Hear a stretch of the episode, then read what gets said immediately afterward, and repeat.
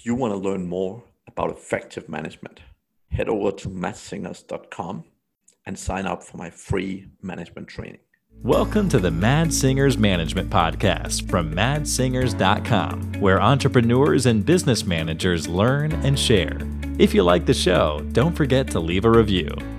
And welcome back to the Mads Singers Management Podcast. Today I'm joined by John Nieuwenburg. Welcome, John. Thank you. Thanks for having me.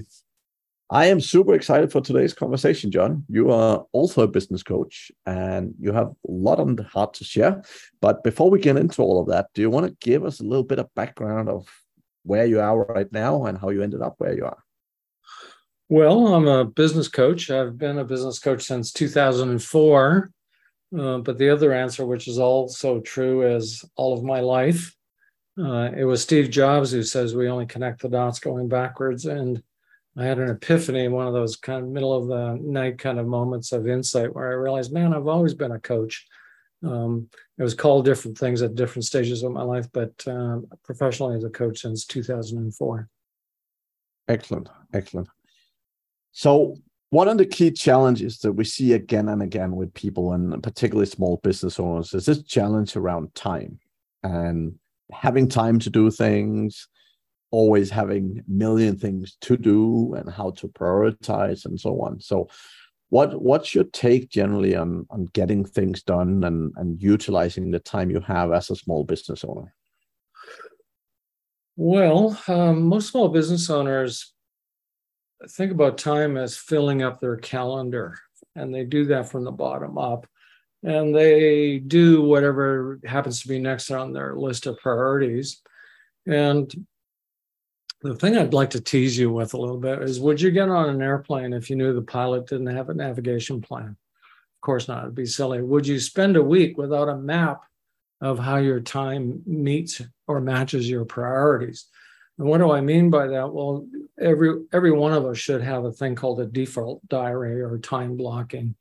And what that is is uh, first of all to ask yourself a, a, series of questions. So the first one is, uh, what are my priorities this week? What are the must dos that I uh, plan for myself.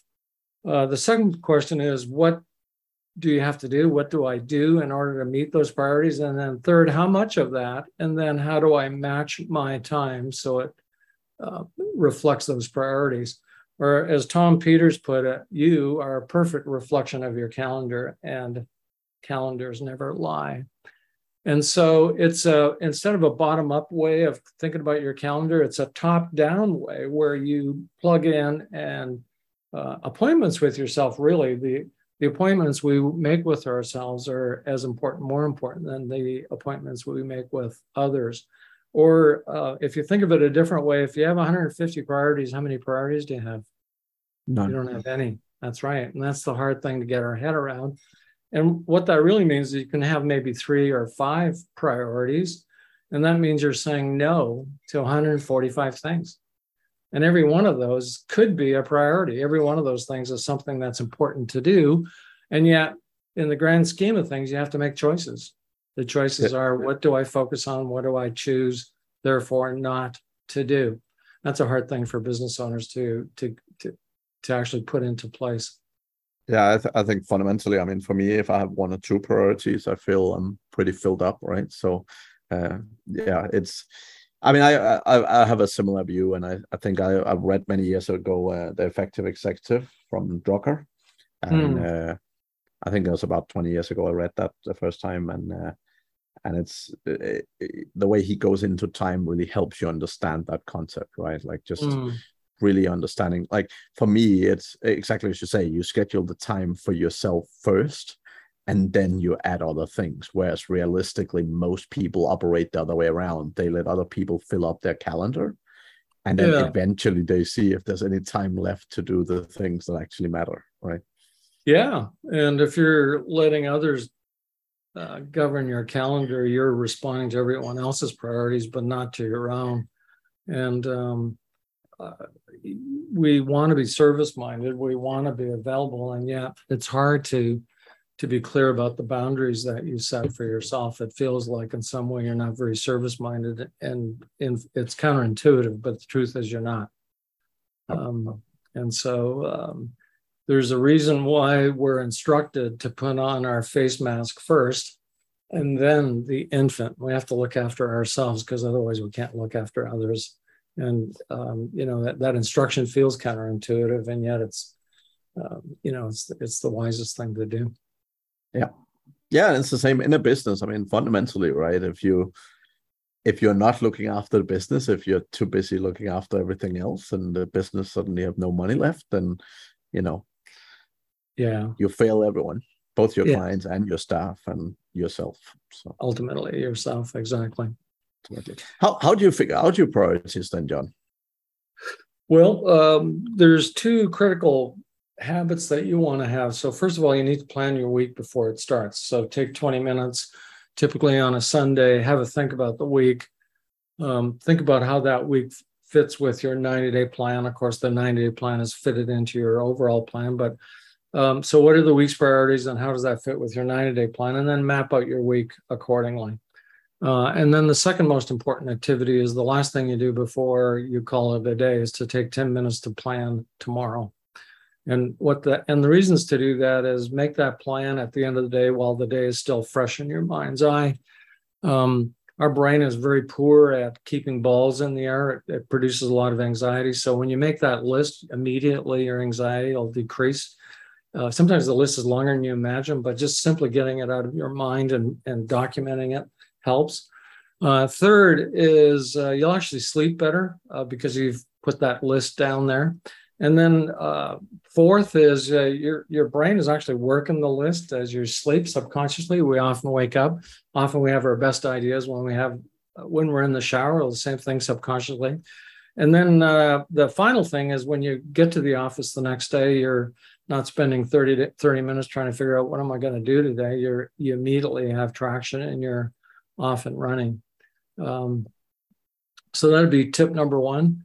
Uh, tip number two is uh, control the interruptions and how people get access to your calendar. So, um, if one example of that is your phone ought to be on do not disturb 100% of the time my phone is not just on do not disturb it have not had sound on for about 30 years so yeah. yeah.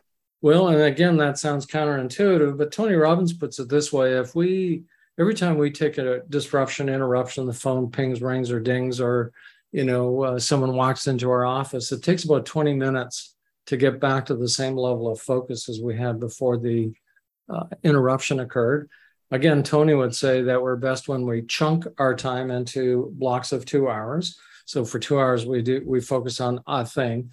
And if you take three, for example, three disruptions in that space, you've lost half your productivity.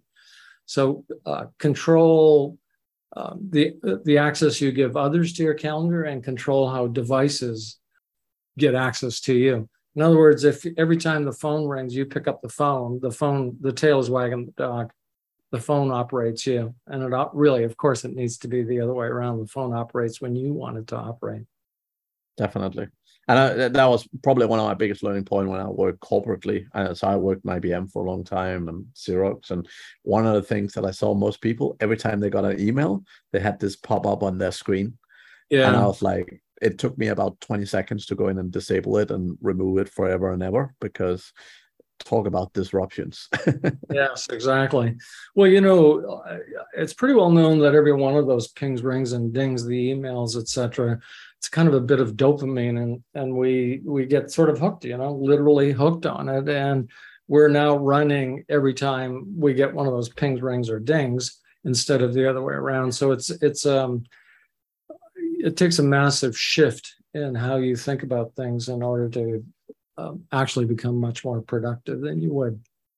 Yeah, the, the big question I always get because uh, I mean I literally never answer my phone, uh, honestly. So the, the big question I always get is, what what if an important customer calls, or what if this happens, or what if that happens? And I'm like, well, you know, I'm sure that they can wait.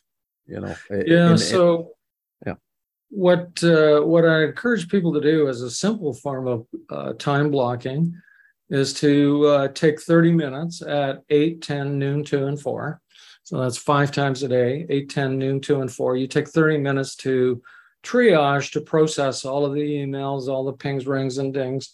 And in that 30 minutes, you'll recognize you might have had 10 things that grabbed your attention, three of which might actually require a bit of your time or a bit of your focus. Seven you can set aside. And so in that one uh, 30 minute window, you take care of all the possible disruptions. Uh, no one, well, nearly no one could would consider that you aren't accessible if you're returning important emails and phone calls every two hours. And then what do you do with the next 90 minutes? Whatever you want. Focused yeah. without yeah. disruption. I, I was about to say I tend to do it two to three times a day. I mean, I usually do it early on in the day and then uh, around lunchtime and then at the end of the day, right? But um, I, again, for me, it's it's just those interruptions, and also yeah. also fundamentally, I think it's also a way to train yourself, right? Because if you're constantly looking for that dopamine, if you're constantly jumping on things, like the problem is if I see an email that I really want to action, but I'm like, you know, this is going to take a while uh, I don't want to go into a one hour thing where I have to go and do something. Sure. And and screw up the plans that I have for the day. Uh, yeah. So I, I think a lot of the time for me, it's also some some kind of self control, right? Because it's easy, like particularly with email, I find it so easy to go in and uh, ruin my priorities by doing something yeah. that's urgent, yeah. but not necessarily important enough, right? Yeah, yeah. Well, um, James Clear wrote a book called Atomic Habits. It's brilliant. And amongst the things that he says that's relevant to what you're talking about here is we don't rise to the level of our goals, we fall to the level of our systems or structure. And so if we rely on our willpower to ignore that email, that won't work. Our willpower, it's a bit of a myth. We run out of willpower or discipline uh, it, it gets exhausted far too quickly, far more than we, uh, you know, sort of expect to be reasonable. So build structure or systems around you um, that support the goal, support the activity. So I'm going to give you a real quick example. There's a guy named Shawn Achor, did a TED talk. He's a professor, wrote a book. It's it's awesome. But one of the things he talks about is he wanted to learn to play guitar. So he put a, a guitar in his living room. Um, but you know, every time he went into the living room, he happened to pick up the TV remote because that was the easiest thing to do, the default thing to do, right? So then he changed his environment. He took out the batteries from the remote. He put it in another part of the house that was 20 seconds away to get to, just 20 seconds. Now he goes into the living room. What's the default, easiest thing to do? Pick up the guitar. So if you're not doing the things you want to do, if you're relying on willpower to change those things, that's not going to happen. What you want to do is how can I change the structure or the systems or my environment so that it supports um, my, the behavior that I'm seeking? And one of those things could be just shut down your email. Yeah. Don't open that browser. Shut down your email client so that you don't actually see it. Um, because otherwise it's just far too easy to get distracted. Certainly turn off any notifications that you have, anything that causes you to get distracted. Yeah. Yeah, actually, so the way I operate it generally is I have a separate tab where I have email and a few other things, and I only exactly. open those if I actually need them. So they are generally open. I just yeah. Uh, purposely put them in a place where I don't see if emails come in, if I don't see if these things pop up, right? Yeah, that's what you have to do because otherwise, you know, that email is is just far too easy to take notice of it. So I'm I'm curious, John. Like, so you you suggested earlier that that to do like these three hour sort of work windows. Like, how how do you find that? Like, how do do you feel you you're productive for a three hour period, or what, what's your experience with it?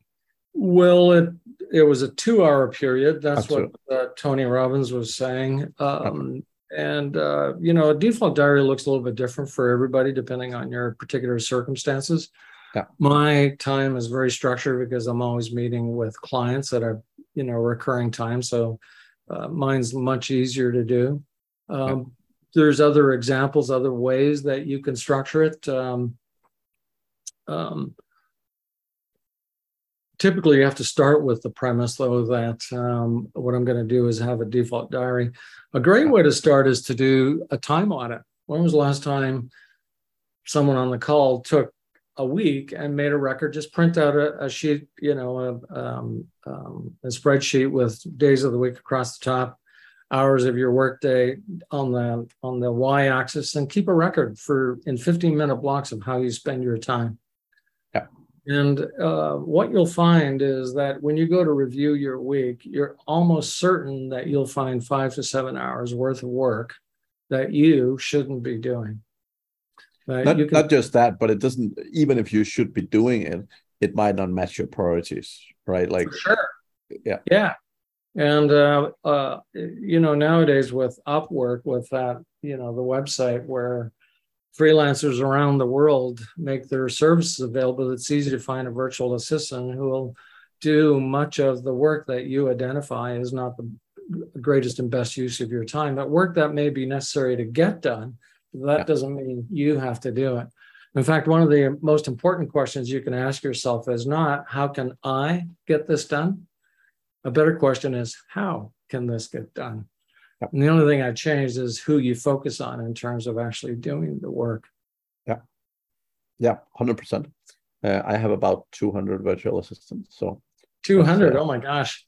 Well, I have a whole company with them. So that's uh, one, one of my fun businesses. But yeah, it's, it's, I mean, it's, it's so amazing to have great people around you, right? And it just, it enables you to do more. I think, yeah. Uh, from definitely from a priority standpoint, like that, I, I've always had, and, and most people look at me and say I don't work a lot, but but basically I I schedule three time slots a day typically, uh, mm-hmm. where I have either one hour or one and a half hour time slot where I mm-hmm. plan to do deep work right? Mm. So that means I work between three to four and a half hours a day of deep work, right. and it it kind of depends, you know, what are the priorities, what are the things, and you know, sometimes I, I do the same as yourself. So every Sunday I sit down, I look at the week ahead, and I basically plan it out. So I I plan the entire week on the Sunday, and I basically yeah. try and make sure that I plan in the priorities, the most important things to get done. Um, and and for me that that works quite well. What I've always found is that don't try and schedule eight hours. Don't try and schedule seven hours because you'll never get it mm. done. But what no. I find is consistently, if you schedule three, four, four and a half hours, maybe at a push to do deep work, you can con- do it consistently. And yeah. just like with everything, you're much better being consistent over time than trying to do a lot and failing on a consistent basis. Right. That's a, a great uh, sort of uh, um, way for a lot of people to get started is to have, you know, three blocks, 90 minutes, deep work, and then how you spend the rest of your day doesn't yeah, matter. Yeah. You can do it. You can continue doing whatever it is you're doing if you're comfortable with that. But if you specifically have a, a, a very careful think about what's the most important blocks or activities that I need to do, and you set that aside into those um, uh, three times 90 minutes, that's a very good suggestion for deep work, and um, that alone will make you more productive. I, I have tried longer sessions. I mean, I personally for myself, I find that I can definitely focus for 60 minutes and I can often focus for 90 minutes with certain types of work. But yeah. I, have tried doing longer than that and I find like I lose concentration at some point. Sure. Right. Yeah. So yeah. so that again, people need to figure out what works for them, right? But yeah. uh, but at least for me, that that's kind of how I feel it works best. Yeah, so you've just made an important point. The concept, the principles of what we're talking about are universal, but how it applies to your particular situation, each circumstance needs to be adapted. Uh, and there's lots of different ways that you can do this, but ultimately, at the end of the day, is um, uh, have a default diary. Fantastic, fantastic. Uh, well, actually, one of my favorite books on the topic is uh, "The One Thing." Yeah, uh, which you might have heard about. Which is, I, I, think, for most entrepreneurs, that's such a valuable book. I, yeah. I, really recommend it to a lot of people, just because it, again, it gets you into this mindset, right? Yeah. Um, so. What's the uh, if all you did is ask yourself this question: What's the one thing I can do, such that by doing it, everything else becomes easier, or unnecessary? If you did that and that alone. And you stuck to the answer that you come up with that'll that'll make you more productive. That's the one thing question of course that you're talking yeah. about. The yeah. focusing question is how they uh, label that. Totally. Totally. Right. So you touched a little bit john uh, upon sort of getting work to other people and delegation a little bit. How how do you find the right people? Well um, recruiting is very difficult these days. Um, there's just globally, there's it, you know, there's a, a shortage of great people. one of the things that I'll say about what I see with the kind of people that I work with, the owners that I work with, is that they tend to do recruiting kind of on the side of their desk. And what I mean by that is uh, they don't give it the level of attention, the level of uh, focus that it really requires. So when we think about what it's like to acquire customers, we put a lot of effort into that. We all the marketing we're doing, all the selling, the sales process that we follow through on. And that for many owners is 30, 40, 50% of all the time that they spend. And then when it comes to recruiting somebody, they kind of, you know, they might give that 30 minutes at some point as they're really thinking about scrambling to get the rest of their week done. And so uh, recruiting requires the same level of focus as you give in recruiting, if I can use that word and more broadly, to recruiting the kind of customers that you want. Uh, and so we talk about a four step recruiting process. And uh, of those four steps, the second is the most important that instead of just posting an ad on Indeed or you know Craigslist or you know a, a, single location, which is really kind of just table stakes. It's not even table stakes today. Um, uh, one way to think about that is how many different lines in the sea, if I use a metaphor, how many different hooks can I set? So it's not just Indeed, but uh, does everybody in your company know that you're recruiting for a position? Does everybody in the company have that available on their own social pages, Facebook or whatever they happen to be using? Can we broadcast that uh, to everybody? Are we recruiting with our present and past customers? Perhaps they know somebody that can help us. Why don't we? You know, it's a good news story. We're expanding, we're growing, we're looking for someone to help us do the continue to do the great work we're doing. Um, uh, uh perhaps your own team uh, can be incentivized. You know, there's lots of these kind of uh, refer us to somebody that we hire and we'll give both you and that person a bonus at the end of a 90 day period. And so uh, it ultimately comes down to recruiting requires the same level of, of focus, creativity, attention, and effort as we give uh, recruiting for customers. Yeah, I, I, I was actually going to disagree with you a little bit. What in your first statement saying, uh, I, I I don't think it have ever been easier to hire um, at a personal level than it is right now. But uh, I, I think again, for me, it's all about network, right? So I, exactly as you alluded to, talk to your customers, talk to your network. I mean, so many people like LinkedIn, for example, is an absolutely amazing tool as well. And uh, I, I think you can you have an easier time than ever in history reaching a lot of people, and particularly a lot of people who know someone in your business, right? And and reality is like I, I always say like when you know people up front when you when you're actually looking at recruiting and and someone walks through the door that you're familiar with you are you are significantly more likely to find great people right? yeah because when you meet people in a non-interview situation you get to know them in a different way and uh, i always love it when when when you have people saying oh you know this person was just hired because they know someone. And reality is the essence of recruitment is avoiding failure right? Yeah and, and when you're trying to avoid failure if you have a good understanding and a good philosophy and uh, of at least understanding of someone you're looking to hire if you know that they're gonna work out because they're consistent or they're whatever uh, you know that gives you a huge leg up. And sure that's the, that's the biggest reason right and uh, again your team i mean if you have a team of great people they want to work with other great people right yeah. they're, they're generally not going to refer someone to you that they think will not do a good job because yeah. who want a bunch of colleagues who aren't pulling their weight right yeah um, so what you're describing, I refer to as having a bench, and uh, a bench is kind of a sports train, term for having a, a, a, group of people that you can act as a that are ready to step in and take over whenever you need them. So, in the uh, middle '70s, I was engaged as a um, store manager of a menswear store, and uh, I was in a location where it was very difficult to recruit in those days, and uh, part of our habit is when um, my local um, supervisor and I would, about every two months, we'd tour the mall that I was working in in those days. And my job was to point out the two best salespeople in that mall that weren't yet working for me. And so anytime I needed a salesperson, we already had a conversation going uh, so that we could pick that up and, and convert that from, you know, conversation over lunch or coffee into conversation about potentially working together. So how do you do that in today's environment? Well, amongst the things you want to do is get a recruiter. And that's easy to do these days. There's lots of recruiters available on, um, you know, freelance job sites around the world. Upwork's my favorite.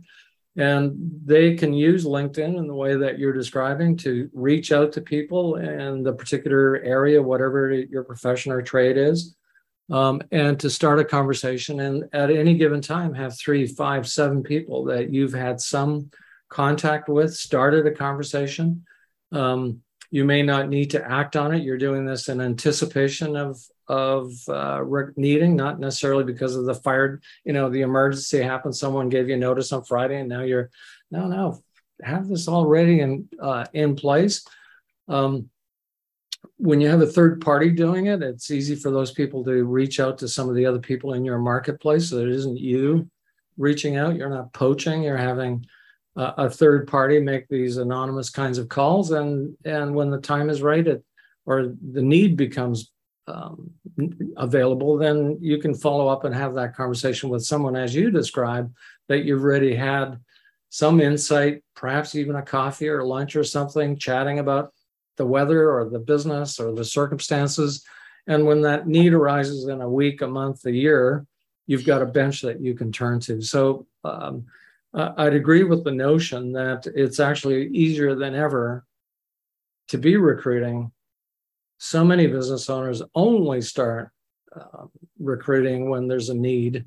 And that usually means there's an emergency. And now we're scrambling and we're hoping just to get anybody. And now we're making bad choices. making bad choices, exactly. Yeah. To, to that end, I often recommend that people hire, you know, our ability, at least my ability to interview, screen, etc. it might be 50 50 maybe you uh, can maybe you're a little bit better. Maybe you're 60 46% of the time you you hire and it works out. What my experience is that what we do is we hire someone and then a month or maybe six weeks down the track uh, every time we think of that person our stomach hurts. I don't know if this is working out. I don't know if this feels right and what we tend to do is then compound one bad decision with another one because it's you know difficult to start recruiting again. It's difficult to deal with the consequences of having to let someone go who's not going to work out. And then we find ourselves six months down the track, and now we know for sure it wasn't the right person. And so, in some way or another, we have to tilt the odds in our favor. And there's, you know, there it depends on the circumstances. Sometimes you can hire two people and let see which one works out that's great if you can. Um, on the other hand, what you what certainly you could do is hire someone and yet continue to be recruiting, continue to look for the second, third, fourth choice. Because if you're into it for two, three, four weeks and you recognize the person I'm high hired may not be, and I'm starting to doubt if this is the right person, you'll you'll make that decision much more much more quickly if you know you've got a second choice, third choice, fourth choice uh, that might have been actually best if it uh, was your first choice, but at least you still got a bench, someone that you can, you know, turn to and and take the decision much more quickly that it's time to make a shift. Totally, and I, I think one of the key things for me with that is I see a lot of the time where people interview a bunch, they go through a whole list, and they hire the best one, even though they're not comfortable that individual can actually do the job. So one of the things that i always do when i go through it with my clients is you know even if you go through 10 people you interview them if you're sitting with an individual in front of you that you're not comfortable can do a great job you want to say no right? And yes you're desperate. Yes you've already spent a bunch of time but it's so important to get it right. Yeah right? definitely and, it is um, so I agree with that philosophy. It can be difficult to do. And the thing you want to ask yourself is what would I do? What would I have to have in place so I wouldn't ever feel like I didn't have any options? Um, when you don't have options, you're the one who's stuck. Leverage comes when you have options. And in this case means I've got three, four, five people that all could reasonably do a good job that I can turn to or take the conversation to the next level when it's when it's time. Yep. Excellent, John. Excellent. Um, yeah, I think we that's been that's been definitely a very interesting conversation. If people are eager to get to know more about you, what's the best place to do so? Well, you can do that on my website, w5coaching.com. Um, you can find out lots about me. Um, or if you're feeling like you've got a question or two or want to follow through on something we've talked about, go to timewithjohn.com, timewithjohn.com. Uh, that'll take you to my Calendly link and we'll book in a 15 minute call and hopefully I can answer you any questions you might have or if there's uh, something more that we might want to do, we'll we'll go ahead and book a longer call. Excellent. I love the domain. I love the domain. Yeah, it's easy. You know, Calendly slash uh, W5 coaching slash 15 minutes is very hard to remember. So timewithjohn.com will take it to the same place. Perfect. Perfect. Well, John, thank you very much for joining me today. Uh, lots of valuable lessons you have shared with us, and uh, I'm sure the audience will appreciate it. My pleasure. Thanks for having me. And to the audience, thank you very much for hanging on all the way to the end. We'll be back again next week.